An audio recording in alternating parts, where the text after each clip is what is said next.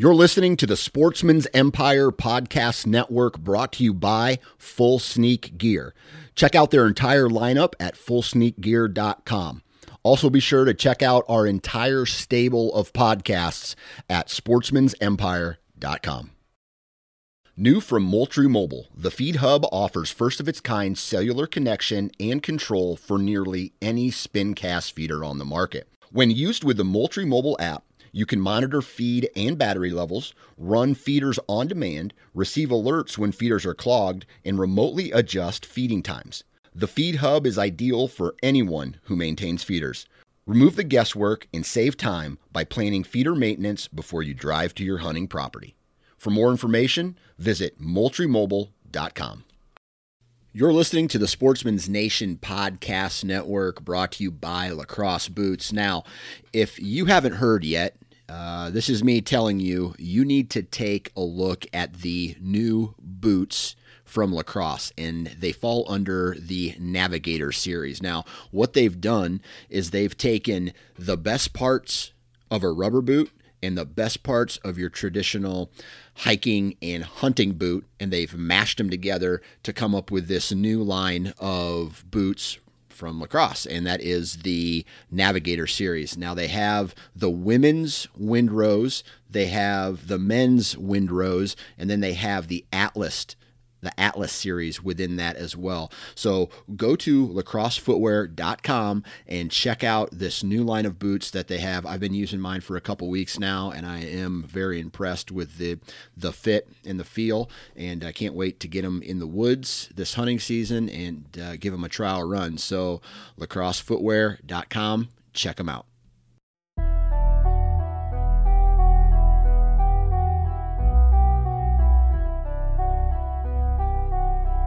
This is the Nine Finger Chronicles podcast brought to you by Vortex Optics. All right, everybody. Sorry for the wait on this one. Uh, really appreciate your guys' patience. I know a lot of you guys have been reaching out to me wanting to get this episode launched as soon as possible, but uh, I just got back into town. I just uh, got everything situated and uh, this is the 2019 Archery Elk Recap podcast. And uh, today we're going to be talking with my man Adam Parr out of Colorado. Uh, you might know him from the Transition Wild podcast, but uh, we basically recap my week that I was in Colorado chasing elk. Um, I'd like to say screaming elk. I'd like to say the weather conditions were better, but there were no screaming elk, and the weather conditions and the terrain was the same as last year, but the weather conditions were piss poor, and uh, that's what we talk about in this episode. Uh, we kind of BS a little bit about how difficult elk hunting can be. We talk a little bit about the statistics. We talk about the weather conditions, uh, elk patterns, and all this stuff, and uh, and how I suck at elk hunting. So that's what today's episode is. Hopefully, you guys uh, enjoy it. I know um, I felt I did a, a pretty good job putting an Instagram story together for all of you guys to follow along with, um, and it was kind of the same theme every single day. However, uh, this is the recap episode. Uh, and I know a lot of you guys had been waiting for this, so here it is. Before we get into this uh, episode, though, I do want to say uh, I want to give a huge shout out to our partners at Prime Archery and uh, man, they make some really good bows, right? And um, uh, last year I shot the Logic. This year I'm shooting the uh, the Logic CT3, which is a 33 uh, ac- 33 inch axle to axle. Man, I am a huge fan of their draw cycle and uh, their valleys, and just like the the lack or hardly any hand shock at all on these uh, on these bows. And uh, like I like I always say, in every product that I kind of do a commercial on is go test it out for yourself, right? Um, everybody has different needs, but I think that when it comes to a prime bows, you guys will really be surprised by how well they perform. And that's just from one hunt, one bow hunter to another bow hunter, right? So uh, if you have a dealer around there, or you got to drive an hour uh, to go find a prime dealer, I strongly recommend it because uh, I think you'll be happy with uh, you know the the bows that you end up shooting or testing out from Prime. You can find more information primearchery.com, and uh, yeah, so go shoot, go test out a prime for either this year if you haven't uh, purchased a bow for this year yet, or if you're looking to purchase a new one, or you know you're already looking uh, for 2020. But uh, yeah, check out Prime. All right, we've uh, done a little bit of everything, so let's just get into today's episode for most of this, but. Uh, I am gonna. I don't know why we're already. La- I don't know why we're already laughing. I'll try to shoot from the hip as well. I'm. Uh, I'm a little bit sleep deprived, but yeah, I, I got I got a strong cup of coffee in front of me. I'm ready to rock. Good, good deal. All right, so we're just gonna get it. Go ahead and get into it. Uh, I'm gonna go ahead and just. I, I guess I'll kick it off by saying, Adam Parr, how the hell are you? I'm good, Dan. I just uh, just came off a week of you know spending some time with a really tall, sexy, 220 pound bearded man, and uh, he only has nine figures. So uh, life is great. That's all I can say. I wish I was. I wish I was 220. Add about add about 15 more pounds to that, man. You're not 220. Oh, I thought no. you were. I'm 215. Yeah, but you you carry it really well. I I don't carry it really well. I like I'm that guy who has the t-shirts that are just tight in the right spots, like the shoulders and the chest, and then they kind of go straight down from there. And uh and you you know you got that upper body strength. I got I got like just, I got the dad like. Bod. Yeah, right. I got the dad bod. No, man, when you came out, I was like, damn, Dan's been working out. I could tell you've been hitting the gym. You're you're looking good. So I tried to. You're doing something right. I tried to. I tried to get ready for the uh, the the mountain, but as we both know, the mountain kind of always wins. If uh, it always swallows you up. Yeah, hundred percent. At least at least where we hunt. Yeah, for sure. Absolutely, it's, it's not easy. Did you do a lot of Did you do a lot of training leading up to the to the hunt? Like, yeah. So here's what I did. Um, most of it was I, I in June and July, I did a lot of running mixed with some um, weighted pack hikes. As I, the more I ran, the more I realized I have a bad hip, I got two bad knees, and I hate running. Period. So yeah. I, I transitioned more to less running and way more weighted pack hikes. And I think at the end of the day, the weighted pack hikes just are better for you overall when it comes to just an average Joe training for the mountains. So I put like 75 pounds on my back uh, at, at my peak training, and I found the steepest hill that I could in the area, and I just walked up and down, up and down, up and down for like an hour, hour and a half, and it was boring, but it it simulated that that point of exhaustion that you reach when you're in the mountains, right? Yeah, uh, yeah. Hundred percent, yeah, it, and and I don't think people do that enough. I mean, everyone's pounding the gym, whatever. It's all yeah. great, but there there really is no substitute for throwing that weighted pack on and and climbing some hills, maybe even getting on the side of them. You're building the ankle support and oh, stability. Yeah. Uh, you know, taking some high steps like you're simulating going over some logs. I mean, there's all that sorts of all those things that you can do to kind of help mimic what you're going to be getting into out in the west. And and uh, I feel you there. That's I, am in 100% agreement. Putting on a weighted pack is probably the best thing you can do. And I sure. I really wish that I could somehow simulate the lack of oxygen. There's got to I you know, I, I have one of those uh, masks that you put on, but that doesn't simulate low oxygen. All that simulates is uh, it trains your lung muscles to take in heavier, like heavier breaths. Ah, okay. You, you know, so you the the it like restricts the oxygen or restricts the airflow or something, right? right? It makes you yeah. breathe harder, which I I can see in recovery. So my recovery I felt was good. Like when I when I would stop, I'd take some deep breaths and I would recover fairly quickly. But when you're going up a big incline, right? Um, and and you know where where I was hunting because I was hunting with you. It yeah. was I, I mean those inclines are pretty steep, and that's just to get to the spot where the elk are at. Yeah, yeah for sure. I know there, there's uh, unfortunately there's there's nothing that can really prepare you for the the 10,000, 11,000 feet. But uh, yeah. after the first couple days and you kind of get get used to it, it's it makes it a le- little easier. But like you said, going up those steep inclines, heavy pack, it's uh, it even myself. I mean, I'm out of shape this year, but even last year it was it was kicking my ass. Yeah, for sure. And that's one thing that um, it's it's almost like. Th- last year there was a there was a huge gap of like I would say four years between my very first elk hunt and last year's second elk hunt.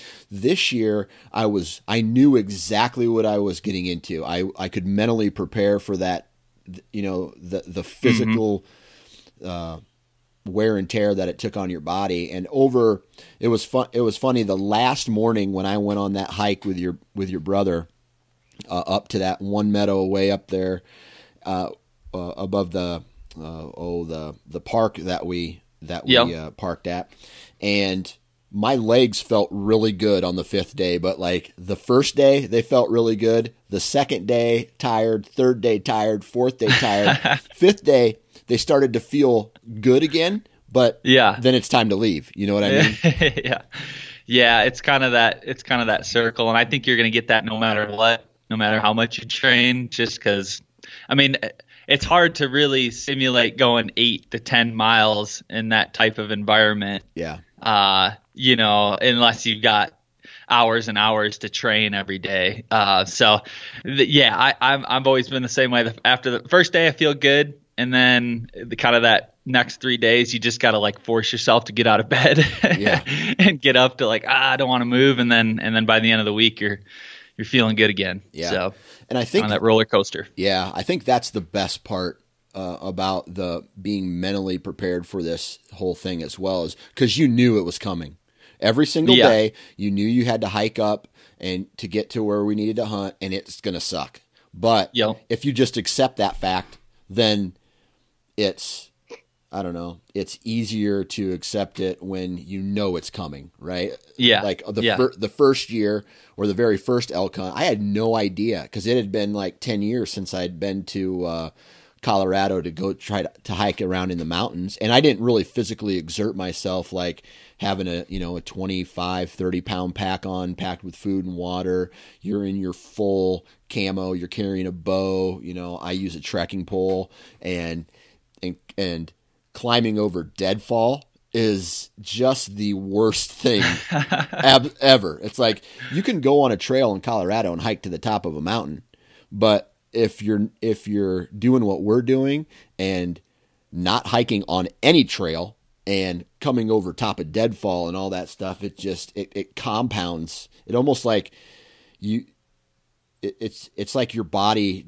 the energy just gets sucked out of it much quicker. It does. It does. It's it's the worst. Uh, yeah, I uh, I wish there was a solution to that as well, deadfall. But uh, unfortunately, where we hunt, there's there's plenty of it. Right. I don't think it's going away. right. I was thinking, I, I when we were down in town uh, one day or before before I came up, me and my dad had to stop at a uh, like this little I guess backpacking store, an outdoor store, and I saw they sold these little air containers, these oxygen containers. And yep. there was a little part of me that was like, man, I wonder if I should buy one of those and just hump it around. And that, you know, right when you're breathing so heavy, climbing up one of these steep inclines, to take a huge puff off of it and see if it just kind of refresh, you know, refreshes your body and gives you that much more power to to keep up because I'm that guy who am I'm last in line every time. Uh, like my buddy uh, Ryan and his buddy John, who who uh, I spent most of the time with this year out there. They're some they're much smaller than me. I'd say they, they weigh fifty pounds less than me. Uh, they're a little smaller framed, and they train you know they train much harder than me. They had the time to train much harder than me, and I was there's this time just like last year where it's like man I I feel like I'm slowing them down, but at the same time, I I make it. So I oh, make yeah. it. That's great, but man, I wish I was you know five five ten, 170 pounds. well, like you said, every train needs a caboose, right? Uh, that's right. That's right. yeah, no, I've uh I've actually considered trying out one of those oxygen bottles, like you said, just to kind of see if it actually makes a difference. But mm-hmm if it does, I've all I've thought about it in the scenario of, man, I got to get up to that bull who's a thousand foot above me and he's screaming. Uh, how do I get up there as fast as possible? And I'm yeah. just wondering if if one of those cans might just give you the extra boost to to really hump your ass up there really quickly, right? And uh, not be dead by the time you get to the top. Right. So I've I've thought about it as well. I, if I do try it, I'll let you know how it how it does. Right, right because that might be a staple in in, in future years, right? Um, mm-hmm. To try to, I don't know, get that. It's almost like a, it's almost like oxygen when you're that high. I'm sure would almost be like a shot of crystal meth right? I mean, you just, whoa, I feel good. You're just, now you're like sprinting up the mountain. what did Dan bring in his pack? Jeez. Absolutely. All right. Dan's over there in the corner by himself. We can't see what he's doing. Now he's all cracked up. Man, he just literally ran up the top of this mountain. he's no longer the caboose. And now he's, he's leading this train. His heart exploded. all right. So before we, uh, this is going to be a recap of uh, the the elk hunt, the elk trip that I went on. Uh, you were involved with it a little bit. Um, you had some other uh, priorities this year with I do. Uh, with your new son. Yep. And yep. Uh, I know it probably like it wasn't planned to have your son be born in late August, but I got to hold him and I got to um, and I got to, you know, meet him for the first time and I could see in your face that you were happy. So let me just say congratulations on the new addition. And it should only be really one year of having to take it easy during elk season. And, uh, you know, from now on, uh, you're gonna, you should be able to get back up in the mountain, right?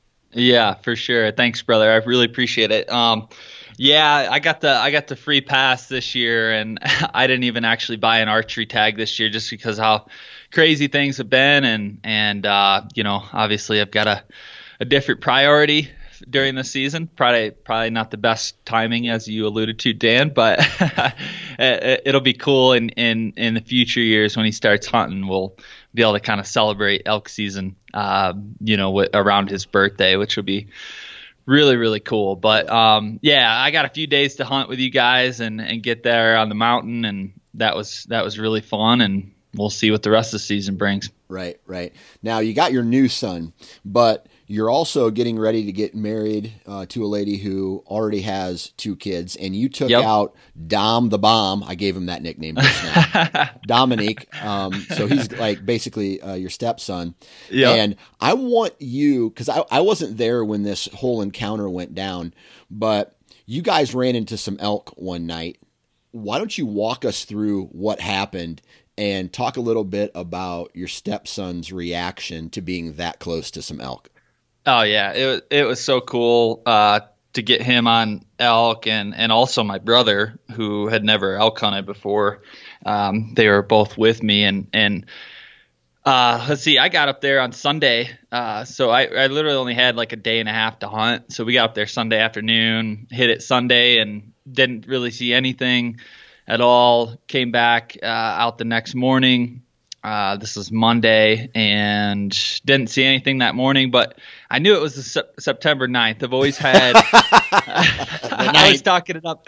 I was talking it up to Dan, Ryan, everybody. I was like, the 9th, the 9th is the day. It's, it's, uh, I've always had good luck on that day. And, uh, that's the day I killed my bull. I missed a bull in 2017 on that day. I didn't hunt it last year, so I didn't really know what to expect, but I was like, man, it's the ninth.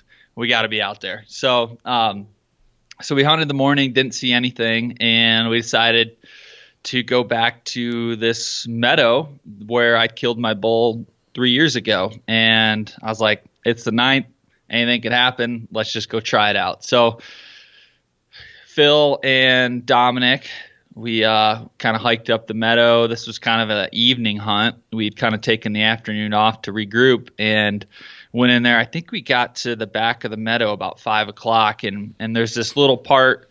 It's almost like a um, an upper part to the meadow. It's a lot smaller and it's kind of more secluded, but it's surrounded by just dark timber and north facing dark timber, and they just bed on that. There's some benches up top, and I just know bulls like to bed in there. So our our kind of plan was just to get to this meadow and just sit and call and just hopefully maybe something will come in and and uh, so that was kind of the game plan. So we're walking back and there's kind of this little swale hole. It's like a little there's like a little seep drainage creek running through with some some low kind of swampy stuff. And I and I'm walking up and all of a sudden I see this cow uh, elk stand up and I'm like holy shit um, they're here and uh, so she kind of stood up she heard something didn't really know what was going on and uh, she kind of just walks away It wasn't running just kind of kind of walks off and then all of a sudden we see uh, a little four by four bull stand up and uh, a little spike bull in velvet stand up. So we're like, woo, wow, this is the and and Phil and Dominic were just like so jacked at that point. We were they were probably like 80 yards away. They weren't in bow range, and um, you know couldn't obviously couldn't get a shot or anything. So. Uh, but they were they were just so jacked right there, and and and so we we tried to set up on them, try to I, I kind of snuck up and saw that they were still standing out in that meadow. So we kind of backed down, and I was going to see if maybe if we could call them in. Maybe they thought it was another cow or something. Um, but the wind was swirling so bad at that point because it was early on in the evening and the thermals were starting to switch that I think they just got they got boogered up and then just moved off. So um, so that was really cool. I was like, wow, that that made the night right there. And um, so so we we decided to kind of keep working around and and we end up getting to a spot in this back corner of the upper part of the meadow. And it's a we're just gonna sit there and call the rest of the night. That was the whole the whole strategy. Um, not try to pound the mountain just just wait them out. And uh, a lot of times if they're not bugling not talking that's what i like to do. So um, we set up had phil on one side of me dominic on the other and we were just sitting tight three together just like we were sitting in a ground blind or something and uh, sitting there and I'm throwing out some cow calls throughout the evening. Nothing's happening. Nothing's happening. About the last 10 minutes of light, all of a sudden Phil looks over and about 15 yards away on the other side of this spruce tree we were sitting by, he just sees white antlers and he says something to me and I'm like, holy shit, there's a bull. And uh, so all of a sudden bull comes out and uh, he's at like literally 20 yards broadside, just kind of feeding past us at a at a decent walk, and then all of a sudden I was like, "Hold on, Phil, don't draw, don't draw." Uh, there's another bull behind him, so now there's two bulls, and then then there's three bulls. so literally three six by sixes walked out. Oh my god! Right in front of us, single file line, uh, and I, we're like, "Is this?" Is this real life? This, is, this doesn't this doesn't happen, you know. so um, so I'm trying to coach Phil and Dom. Dom was just he was so jacked and so excited that I don't think he could have drew his bow. I mean, that's he didn't end up drawing his his bow because I don't. I, I, think he was just so uh, so worked up and and caught in the moment. But uh, Phil ended up getting this bow drawn back, but it was so quiet. The wind there was there was no wind. It was non-existent. And uh, so when he drew, even though the bulls were kind of past us, quartering away, walking away, that last bull picked us off or picked Phil off when he was when he was drawn, heard the movement, and then saw the movement. Um, so that that bull bolted eh, before he get a pin on him, and then the other two kind of ran off, and I stopped them with a cow call. They kind of hung up at like 50, and uh, Phil just didn't feel comfortable with the shot, and you know, kind of kind of that was the night. But man, it was it was so cool that to see five bulls in a matter of just a few hours yeah. uh, was was pretty amazing. By not only for public land, but for I mean, shoot, a private outfitter hunt. You know, that's a that would be a really good day on a on a really well managed ranch, in my opinion. Yeah. And uh, so it was just really cool to see. You know, I'm not hunting; I'm just strictly guiding them and you know showing them the ropes and and it was just so cool to see how jacked up they were. I mean, the emotion was just was just there and and that that made my season right there just to see and and experience that with them. It was really cool. Yeah. And I I just kind of listening to uh, your brother explain like uh, you, know your brother this is a first time encounter for him that he's had uh, an elk within shooting range uh, on his very first year sounds like uh, Dominic, uh, kind of the same type of thing. But it sounds to me like, like okay, so number one, it's cool that his mom let him skip school on Monday to go elk hunting. Cool, mom. Yep. yep. So, yep. Uh, but it sounds to me like he wanted to skip the whole week of school once he had that encounter. oh yeah, yeah. He's uh, we're we're we're already planning some hunts for the afternoons this week after he gets out of school. So he's needless to say, he's he's hooked for life That's for awesome. sure. And uh, awesome. uh, hopefully, we'll be able to skip maybe a maybe another day here for the rest of the season. We'll see. We'll yeah. see how cool mom is. Yeah. But yeah, my son's got diarrhea again. He can't make it in. Elk fever. Elk fever. Yep. Yeah. Yeah. Um, so one thing that you've kind of talked to me about, uh, and this is my second year up there. Um, it's it's that you you feel that the elk are never really in the same place two days in a row. Why don't you and and this is uh, the year that I I really felt I really felt that. Um, why don't you explain to to everybody what you mean by that? Yeah, really, you know, at the end of the day, it's you know for people that are used to hunting whitetails. I mean, um, you know, we've all had that experience where we're out hunting a couple days in a row and you see maybe the same buck walk by or you get consistent trail camera pictures of a of an elk or a, a deer um, on camera using the same area. For elk, they're herd animals and um, you know, if they're in one spot one day, they could be two miles over and the next, uh, you know, three drainages over uh, by the next. They just, they're species of kind of going where the, the, the grass is. Um, so they might be in an area for a day or two and, and eat that up, and they're going to move to a, a greener pasture, so to speak. And and and when you start getting into more of the rut and getting closer to, to, to prime time, it's even more so. Um, so like if I hunt a if I hunt a drainage or hunt a spot, like I probably will only hunt that for like a day, and then I'll go try out a different spot. Um, even if I am getting into elk there, sometimes, um, like I said, if, if you pressure them or or something happens, they're they're not going to be back for a couple days. So that's that's really the basis of it. They're they're they're constantly on the move, and um, you know, one elk might be way over here one day, and he might be in your area the next. You just never know. So you got to stay mobile. That's the key. Yeah, absolutely. All right. So with that said, uh, I'm gonna kind of I'm gonna kind of walk through kind of what went down uh, with me and Ryan and a couple days uh, that I hunted with your brother. Um, first, first off, I really feel sorry for Matt, uh, a guy that came into town, uh, gets off the plane, goes, buys his tag, uh, comes up to the mountain, first hunt. The very first day of his very first hunt up there, he rolls his ankle and can barely walk.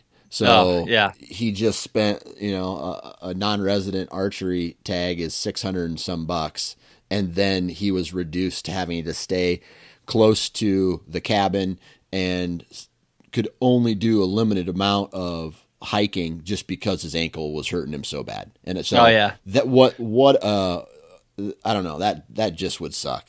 That sucks. I've I've been in that same scenario too. Like the, I, not on the first day, but on the second day, I've roll my ankle, and it just it puts you down, man. It it uh, it's tough because you want to get out there and you want to hike, but yeah. you do have to take a few days off or or do something. And and his was bad enough that, I mean, he shouldn't have been he shouldn't have been walking at all, and he right. was. And I think that kind of I think that kind of you know did him in maybe a little bit further. So, yeah. Uh, but yeah, that's that's always tough, always tough. That sucks for Matt for sure. And, and I'll tell you what, kind of going on, on back to the terrain.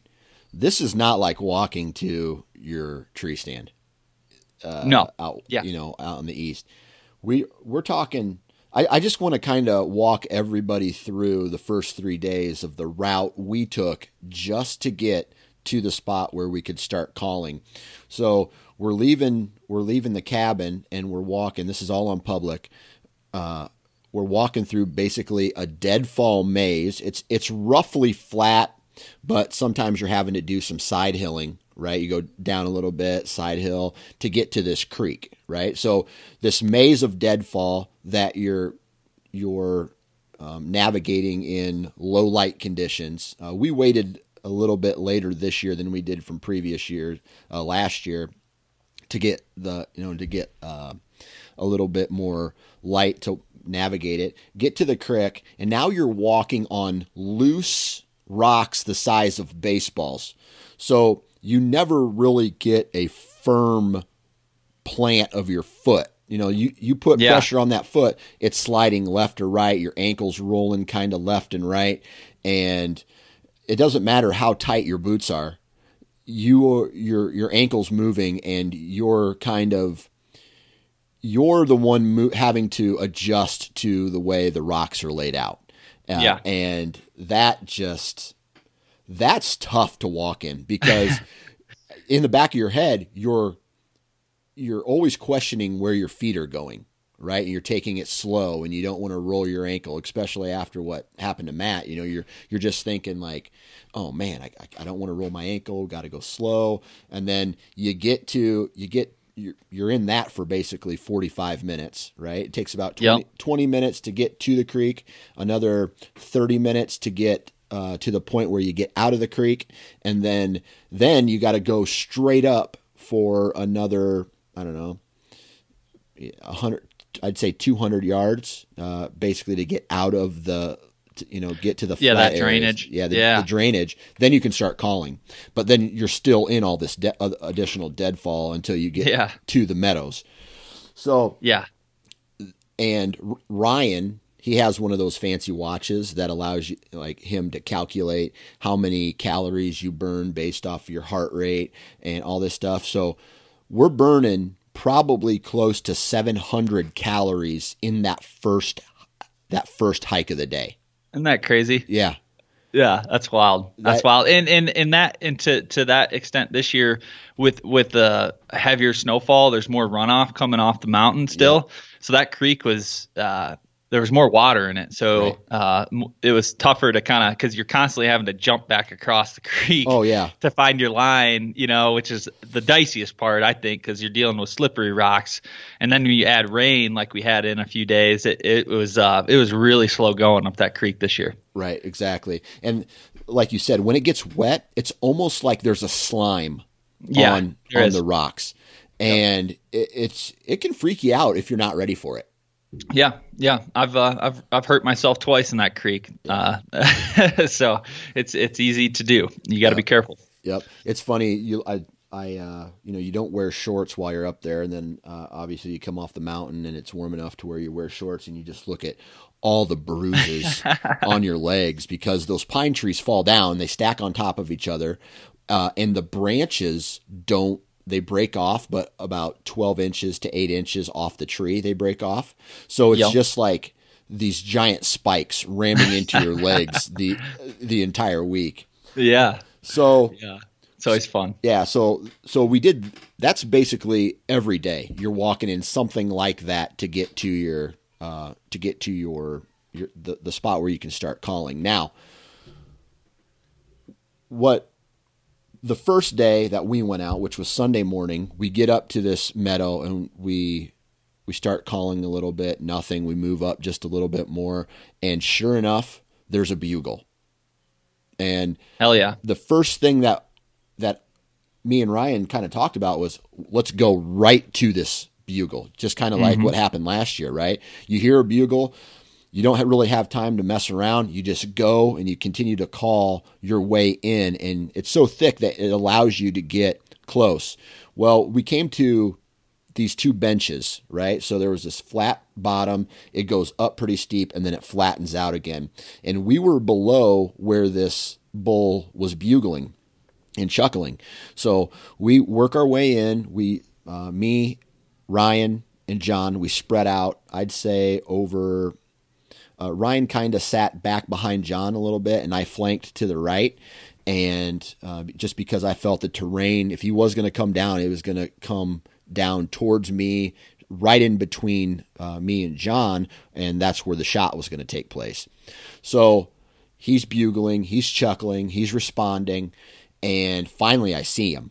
And he's probably at about 80, 80 yards, but he's straight uphill and he's, you know, there's nothing, there's no shot, and I'm not going to take an 80 yard shot in this this thick timber, but I can see him. And it is the biggest bull that I've ever seen out there. But nice. But he's almost unapproachable. Right? Yeah. Be, um, so that, that, that's that's how they get that big, man, and yeah. and just elk in general. It's just crazy how they can use the terrain to their advantage and uh, the move through that in a way that it just like you said, it makes it damn near impossible to to get in on them for for a bow range shot. Right, it's crazy. the The path of least of the path of least resistance for us and the path of least resistance for an elk means two completely different things, right? Exactly. They're yep. they're stepping over this deadfall like they're twelve foot tall, right? It's, yeah, it's crazy yeah. how how they can they can move through this. But so we we see them and this bull's kind of just pacing back and forth. He's he's mad that we're in his comfort zone.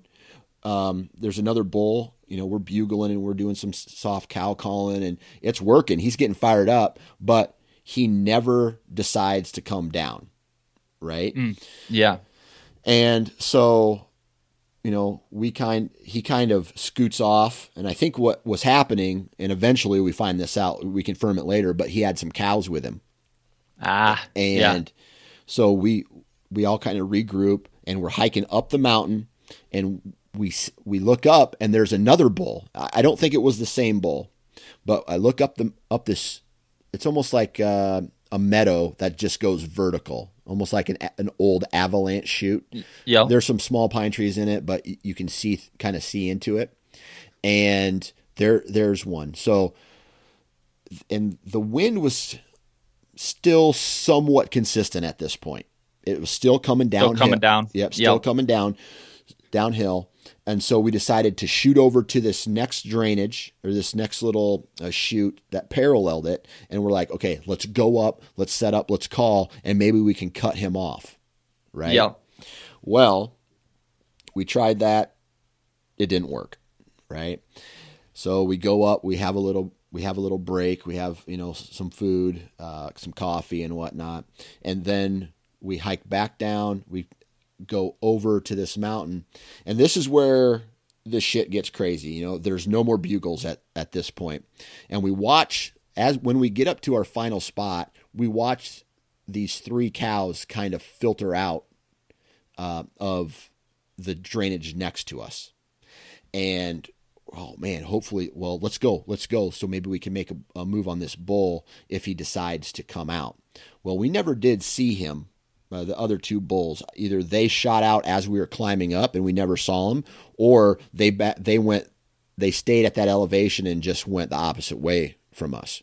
Mm, yeah, and so we we were we eat a little lunch, we back down, we go up another part, we start doing some cow calling, and you know it starts to rain a little bit. We're like, okay, this is perfect, right? So what what I've experienced from last year is the sun comes out, the thermal switch, and then in the afternoon at some point, or, or you know, late morning, early afternoon, there's typically a short rainstorm. Gets cloudy, and last year that trigger triggered some bugling.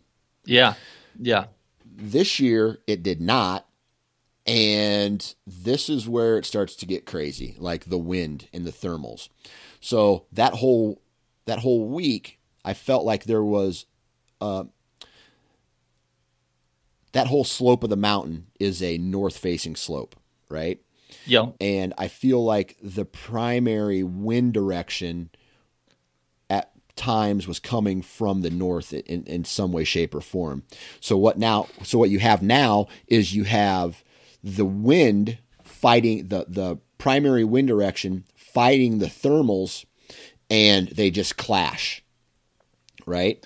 So Yeah. I don't know if it was a cottonwood tree seed or some uh, piece of fuzz from a different, but it was like some plant seed. And we're sitting there, we're calling, and I'm watching this seed just float in the air.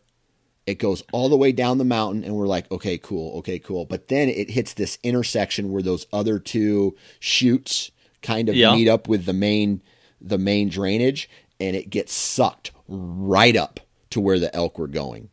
So I, I look at the other guys. I go, these elk aren't coming this way. They they've been smelling us for the last hour, Yeah. right? Yeah. And it just and to be honest with you, th- that is the story of the entire rest of the trip.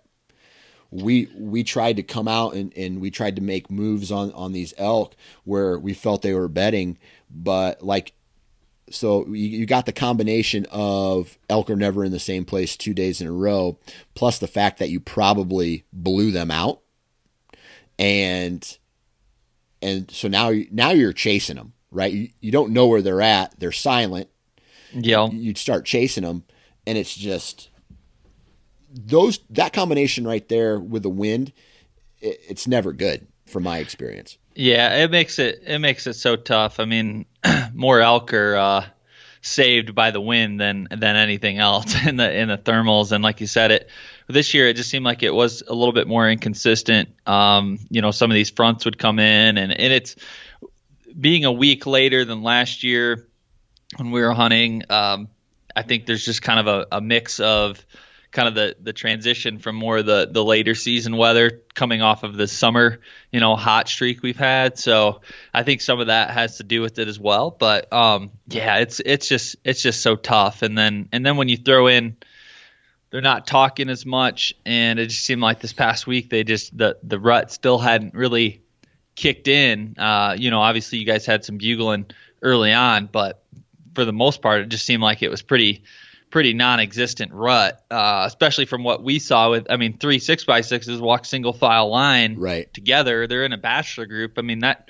that tells me that it just it just wasn't there yet. You know, they weren't Right. fired up yet. So Right. So you got silent elk. It's it's almost like, and and I don't know. You know, I'm not a. I'm, I don't have enough experience to sit here and talk about. Uh, you know what I think elk do. You know, I can sit here and talk about whitetails, what they do on. You know, I'm not a huge moon phase guy. Like, you know, some people are, oh, the moon controls everything, you know, this and that. But I do Yep. think that we were out there on a really bright moon, right? Yeah. Full moon was this past Friday and it was that we had a moon coming up every night and i think in some way shape or form that hurt us with the swirling winds and the fact that the elk were silent and it was a little warmer than last year last year. Yeah, definitely was. i Yep. feel like all those odds were against us. Yet we still went out. We still climbed e- up the mountain every single day. And um, you know it, it, to the point where the let's see it was i'm trying to think of what day it was. Um, i think ryan left on wednesday thursday morning i went out and i was going to hike up to this uh, little drainage with the you know with these wallows that were in it you know. We walked by there on tuesday walked by these wallows. We had some rain. I felt you know hey that probably washed out.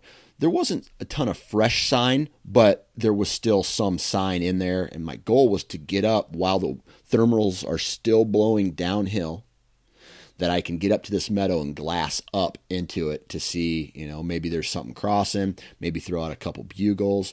Really coo- like a, a cooler temperature that morning. But with- Yep. with, that pr- primary wind direction hitting those thermals, it was seven o'clock in the morning and the wind was already blowing uphill. That's crazy. Yeah. Yeah. And on a on a, what was it last year? It was almost like it was almost like clockwork. Ten o'clock in the afternoon Yeah, in the morning. it was. It just it's up. Whoop, and it switched just like that. And then, you know, you knew that, okay, if we're going to chase this bull who's higher than us, we need to be up there by, you know, we need to be up there by 10 o'clock. So when that switches, we're now, we now have the advantage go, coming into yeah. these, these bedding areas. And that didn't happen. It felt, I felt like every time a cloud came and blocked the sunlight, the thermal switched.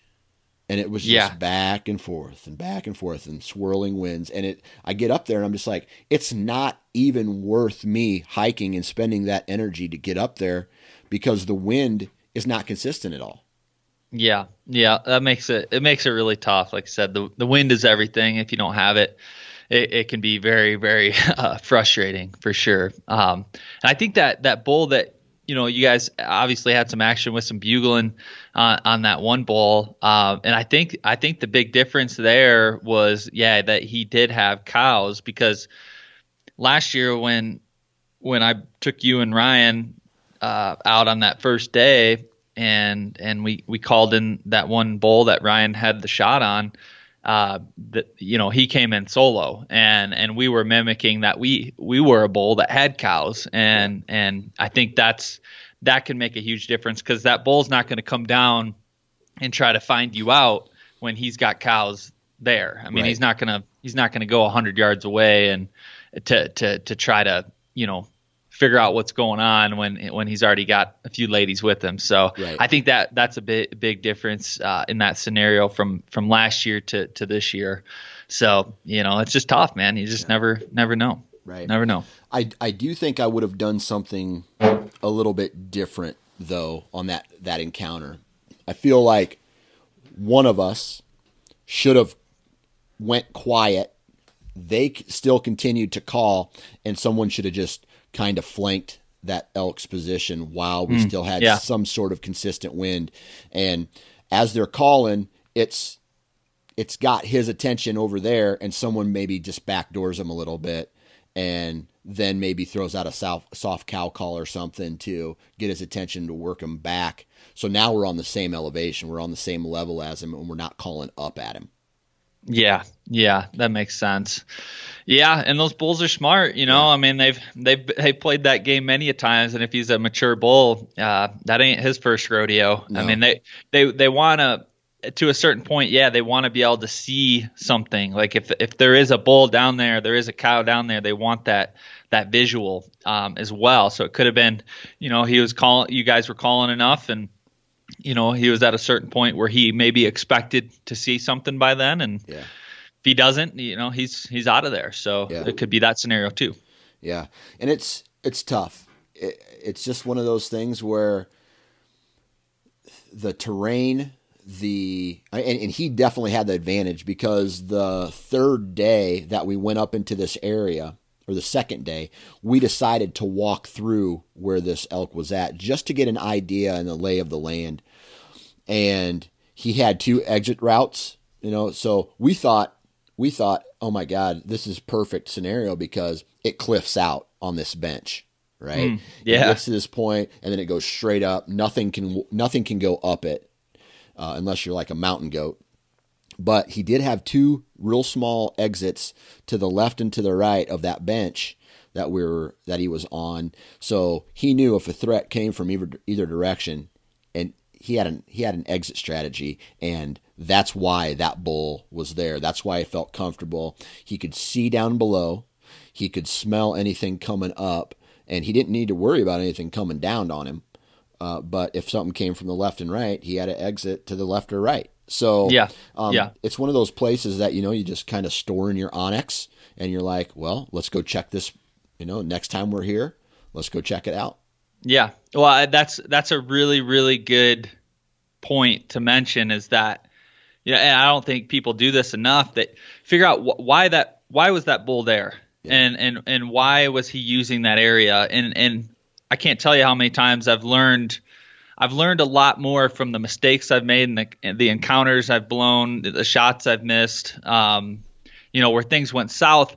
And I, and I've, and I've learned a lot more because like w- what you just did, you go up there and you figure out, okay, he was here, and this is why he was here, and this is why he was using this to his advantage, and that's how you learn. You know, obviously you know that spot really well now, but for the future, you kind of know and and you learn from that because you went and, and saw where he was and and now you can kind of put the puzzles puzzle pieces together and and and do that. Like when i shot that bull three years ago that i couldn't find um it really sucked uh for sure but seeing how following the blood trail and seeing him bed in this one spot it's like oh man there's a little bench right here this is this is an awesome betting spot. He's got right. every advantage here. This is this is why he's there. And then he goes over to a you know a different drainage and he he went to this spot because it's just nasty downfall and and and benchy and they love that. So like getting able being able to pick apart those scenarios of what actually happened is invaluable and right. it's only going to help you in the future. So that's that's a really good thing that you did there, Dan, is to, to pick that apart for yeah. sure. And I think that just kind of goes with the territory of hunting in general, right? Just being yeah. just being observant and say even even when I'm hunting whitetails, why is this buck living here? Why is he traveling yeah. through here on this wind? Why does you know why does he feed here? Whatever. Yep. You take you take that information from any hunt, and it's just going to help you get better in the long run. Hundred percent. So you're a master of elk hunting. Uh, you're like a sensei in the making, Dan. Right, right, right, right. We were having this talk. We were having this talk, um, and I asked, uh, I asked some people. I don't feel like I should be allowed to wear an elk hunting shirt yet because I haven't. I've been elk hunting, but I've never killed an elk, and I think part of being an elk hunter is, you know, or a, a hunter is being able to kill or harvest an animal.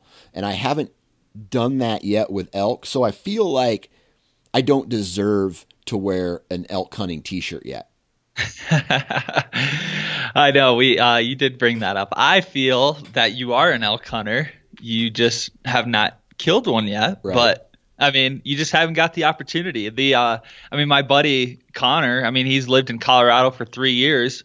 Uh, he's hunted his ass off the last two years, previous seasons. Didn't get an elk. Um, you know, went out this year and and he just shot a bull a week ago, and that was his first elk. And and he's a resident. He's out there doing it mm-hmm. every you know weekend. Uh, you know, sometimes throughout the week, takes a week off each year, and it's just it's just not easy. I haven't killed a bull in the last three years either. Um, you know, two years or whatever. It's just, it's crazy. Uh, it's so difficult. So, Dan, you are an elk hunter. Don't let anybody tell you differently.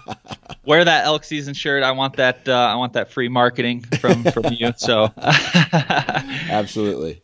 But no, that's uh, it's and and even uh, with any elk hunting is is amazing. It's it's the experience too. Right. But where we hunt is uh, it's truly amazing country, and just being able to be out there see what you get to see, look over those peaks. It's just it's God's country. It really is. Yeah, and that's one thing. Like you you you're getting frustrated because you're you're walking through this deadfall at like a I don't know thirty percent incline, whatever. I don't even know what that what it is, but it's steep.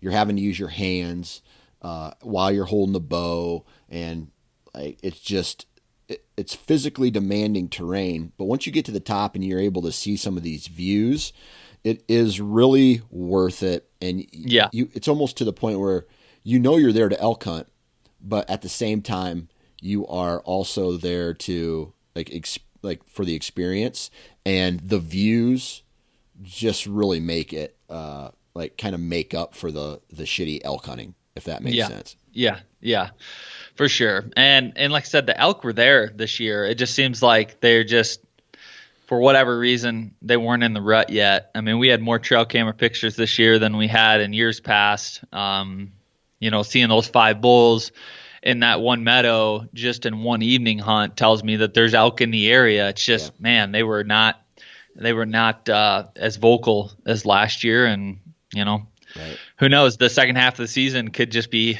could be lights out, and you know we get we're we're getting some cold, cooler weather here this week for sure. So maybe that'll get them moving. Never yeah. know. And that's one thing. Like I've I've only been elk hunting in uh, two places, one in Idaho and one in Colorado, where uh, you kind of showed me the ropes there. But I don't know what terrain is like in other in other states, in other areas, but I I'm just guessing, and this might be a bold statement, but I would put the terrain and the elevation that e- these elk are living at and, and living in up against from a difficulty to hunt standpoint and a diffic, um, uh, difficulty to tr- like just for a human to be in up against any other scenario in the United States as far Yeah. as just the physical the physically I mean Ryan and John they got a they got a crack at a bull uh, the first or second day that they were there and let's see last year we were hunting uh, somewhere around that 11,000 uh, feet mark give or take this year those elk were 600 feet higher on average they said They were. Yeah, And- they were way up there. so not not only are you having to hike a long way in, you're also having to, you know, the the elevation is just works against you, and the terrain's working against you. That I I don't know anything about you know where other people hunt, but I would have to say that this is this would be a really physically demanding hunt compared to anywhere else in the in the U.S. Yeah, yeah, it definitely uh it definitely is. There's a lot of lot of factors working against you, which is why those elk are there. Yeah. Uh, for sure. It's just it's just tough to get to them, and like you said, they were up a lot higher this year.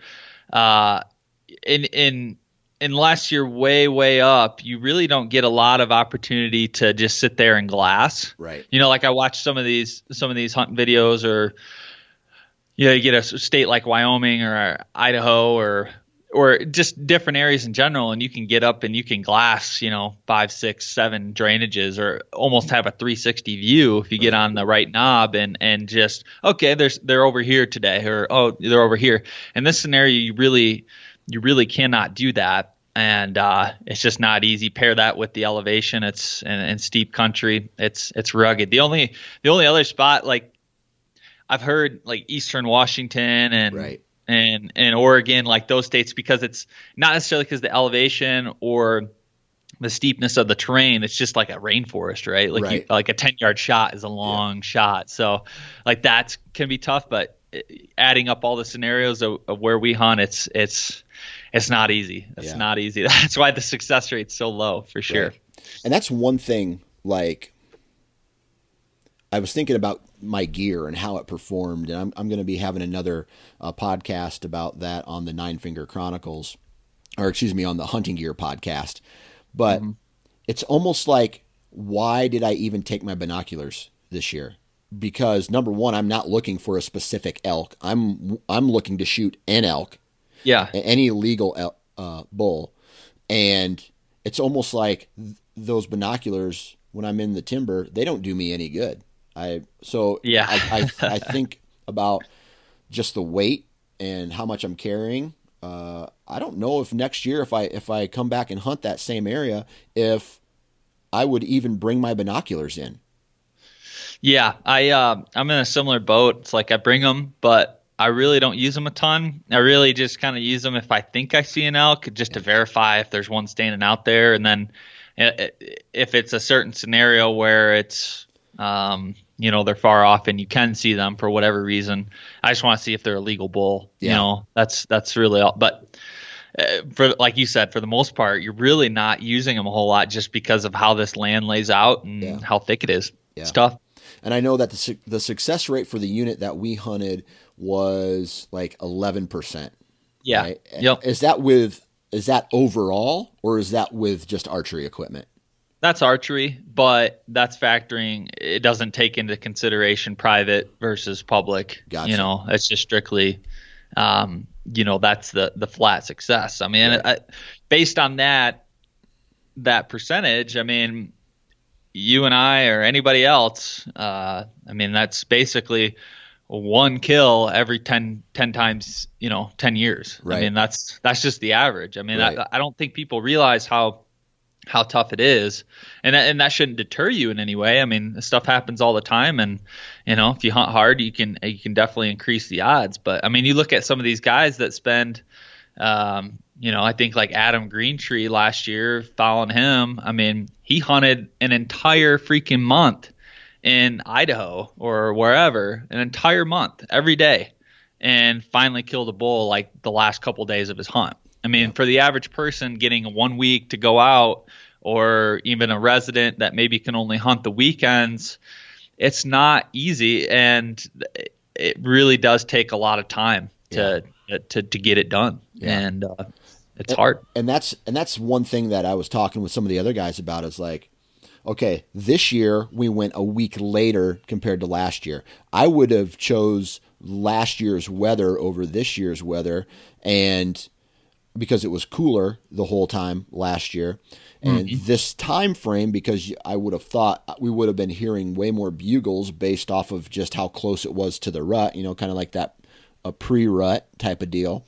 Yeah. And it just it didn't pan out. And you know, we're sitting here talking, and we're like, how do you even know what week? You know, you can follow the weather in the valley, but you can't follow the weather up in the mountains because the mountains, the weather in the mountains are different from what's going on in the valley.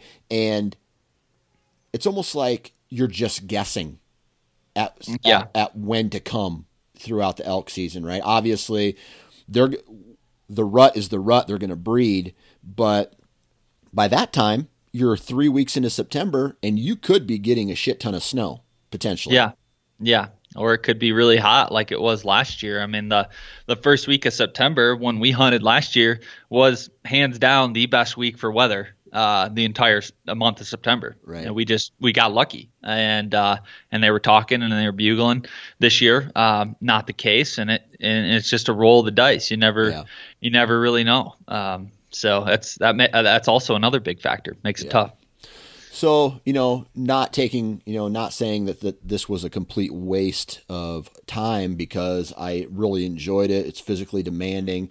It, you you have to prove something to yourself if you come on a hunt like this, especially where where we were in the terrain that we hunted in. But we got to see I got to see some other cool uh, things. My buddy John, he had a, a, small game license. He shot a a grouse, which was cool. Um, we I saw two different bear dens. I didn't see any bear, but saw two different bear dens uh, that had been dug out. So I, that's kind of cool. Yeah. And, um, you know, again, the views and just something, you know, something completely different than what I'm used to out here in Iowa. And uh, it's, again, regardless of the of the the success rates. It's something that I'll, I'm going to be doing again, but it does make me think a little bit more into when I should come and whether or not the terrain that we're hunting is worth my time, if that makes yeah, sense. Yeah, yeah, for sure. No, it's definitely not easy where we're at, and uh, you know, it's we got a lot of guys that come back year after year, and and and they haven't killed anything either. They just, but they love it, and yeah. they've had the they've had opportunities or close calls. It's just, it's it's not easy for sure, and uh, you know there there are definitely, you know, I, I even myself, I'm I'm i I'm looking at different areas where I can get into that might be a little bit easier access, might be some overlooked, you know, BLM parcels at at lower elevation. Um, you know, and really starting to get more in tune with some different areas just because you know, I, I myself in, in different states, you know, I want to, I myself want to kind of experience different terrain and different um, climates and different uh, scenarios altogether. So yeah. I'm starting to look different, different opportunities as well, and and just tried to get more experience and and and learn different things about different areas. So yeah, that's kind of where I'm going towards. Absolutely, yeah. absolutely. Well, really not not too much to say. Another another cool thing about this trip was that my dad. Uh, I kind of said, "Hey, man, I'm going to be going." I didn't know what was happening as far as driving, who was driving, who was flying, when everybody was kind of coming out. So I talked to my dad, and he ended up driving out with me, and it was really cool. My dad, my dad doesn't hunt, but he played camp cook for a couple days. Yeah, and it was it was just awesome to spend time with him in the Yeah. car uh, up there at something that uh, he'd he'd never experienced. Um, but at the same time, he peeled away for a couple days and he went to Mesa Verde and he looked at the the cliff dwellings. He went to um, Arches National Park in Moab uh, in Utah, and then he came back to Montrose and um, and then he got to uh, in between where we were at in Iowa. He stopped and we had breakfast in North Platte, Nebraska, uh, with one of his um, high school buddies, and Yeah. it was just it, it was something cool that I got to experience with him, and uh, it and he paid for gas the whole way too. That's a perk. that is. Come on, Dad, jump in with me. Come I- on, just I- come on out. yeah, I offered. I offered. I'm like, hey man, I, I can pay for some gas, and uh, he's like, no, just buy me some beer, and uh, so I paid for beer a couple He's- nights. He's a good dad. Yeah, it's great to meet him as well, and and that's the other thing, just the camaraderie of oh yeah, being out there with other people and and getting to share those experiences with with with other people that they're friends and family. It's pretty pretty amazing Yeah, for sure. So it's just one of those things where last year, right? Um, okay, so when we're in the mountains, right, we're just consuming as many calories as we possibly can, trying to just have enough energy because you know, like we're we're burning 700 calories just to get up to the elk. So here Yeah. we are, we're just like stuffing our face, stuffing our face, tr- you know, eating until you're full and uncomfortable, just so you can have the calories there to burn that next day or later on in the day or whatever. So last year, I ended up, I ended up uh, not changing my diet after I got off of the mountain and continued to eat all those calories for like two or three months, and I gained some weight. Uh, and I my activity level went down. So this year, I'm really going to try to continue, um, uh, continue my my activity level leading up to my South Dakota hunt that's coming in a couple in 3 weeks, right? And you know and hopefully I don't like pull the ripcord this year and have to like train super hard. I just continue to train throughout the uh, rest of the year and, and stay somewhat fit for elk season all year round. Yeah, yeah, it makes it so much easier the next year when you don't show up to the mountain like a total pile of, of lard like I did uh, this this last this last week. I was hurting so bad. It's uh, it, it's pathetic how uh, out of shape I am. But Babies will hey, do I that still, to you. still still got out there and hiked around, and I can anybody can grind it out for at least a couple days, right? That's right. That's right. but yeah, you got you got other hunts coming up. So that South Dakota hunt that's going to be really really cool, and and um, obviously that gives you a little little extra motivation there to to keep keep pounding the miles and and and doing the weighted pack walks because Yeah. uh, I'm sure that's not going to be an easy game either. No, so that'll be no. cool. It'll be at uh, about 7,000, 8,000 less feet of elevation. So I'm feeling really good about that. Yeah, yeah, for sure. So how, how Yeah. much how much time do you think this the rest of this year you think you're going to be able to get out uh, to do some elk hunting, and if you do, is that kind of going to be dedicated to Dom? Yeah, the the archery season, I'm gonna be 100% focused on trying to get him a bull uh, or a cow, you know, whatever's legal. So, um, so yeah, we're gonna. That's that's what my archery season's gonna entail, and uh, I need to figure out what the the rest of the season is gonna look like. Uh, maybe a second or third season rifle tag, and uh, and I, I do have a cow tag um, for for late season as well, which is rifle. But I'm kind of half tempted if I'm going to use that tag. I'm kind of half tempted to to bring the bow and and maybe make it a little bit more challenging, uh, or you know. Try try my go with that because I, I do need some some bow hunting in my life. I, I can't just do a whole season with rifle, so I got I got to have that. So I'm I'm thinking about that. We'll cool, see. Man. Cool. Yeah. Well, if uh, whoever's listening right now hasn't listened to Adam's uh, Transition Wild podcast, I strongly suggest you do it, especially if you are an Eastern hunter looking to go west. He provides a lot of good information about elk hunting, and, and he has some conversations with some guys who really do know what they're talking about as far as uh, you know the western hunting game. So give uh, the Transition Wild podcast a listen, and Adam good luck the the rest of the season. Hopefully, you can put Dom on something uh, something for his first uh, elk.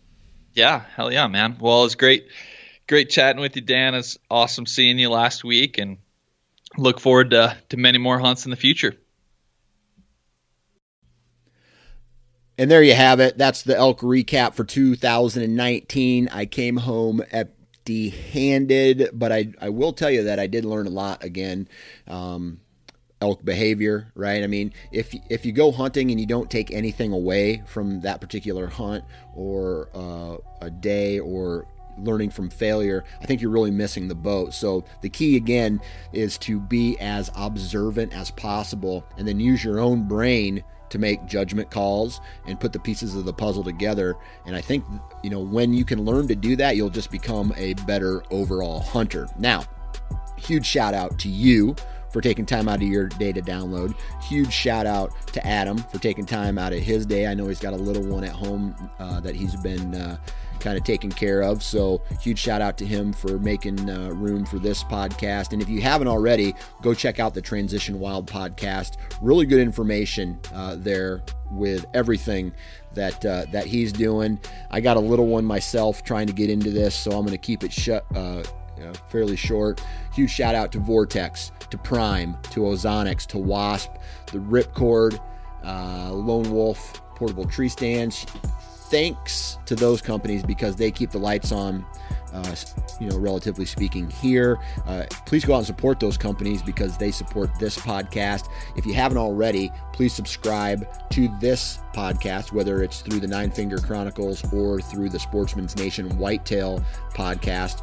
Um, you know, download, subscribe, you know, leave uh, leave some reviews. Let me know what you think. If you have any questions or you want to see me cover something on a particular podcast, you know, hit me up on DM through Instagram or Facebook, and uh, we can chit chat about what you're looking for. If you have an awesome story to tell, or you feel that uh, you know you might have some information to share with someone that might help them out, whether it's deer hunting, whether it's elk hunting, whether it's any type of hunting, uh, I I love hearing other people's points of view and how they've failed and how they have then, you know, found success uh, out of that failure. And I think the principles of that can help anybody, right? So uh, if you have an awesome story to tell, hit me up. And uh, man, I tell you what, whitetail season is here in some states, uh, like Wisconsin. I think they just had their opening their opening day. Uh, a lot of us are getting into the tree stands. A lot of us are are getting into the forests, whatever. Uh, whether you're a spot and stock hunter, whether you're a tree stand hunter, we got to be safe and remember that there's always somebody to come home to. Um, and uh, if you're going to be in a tree, man, wear your damn safety harness. We'll talk to you later this week.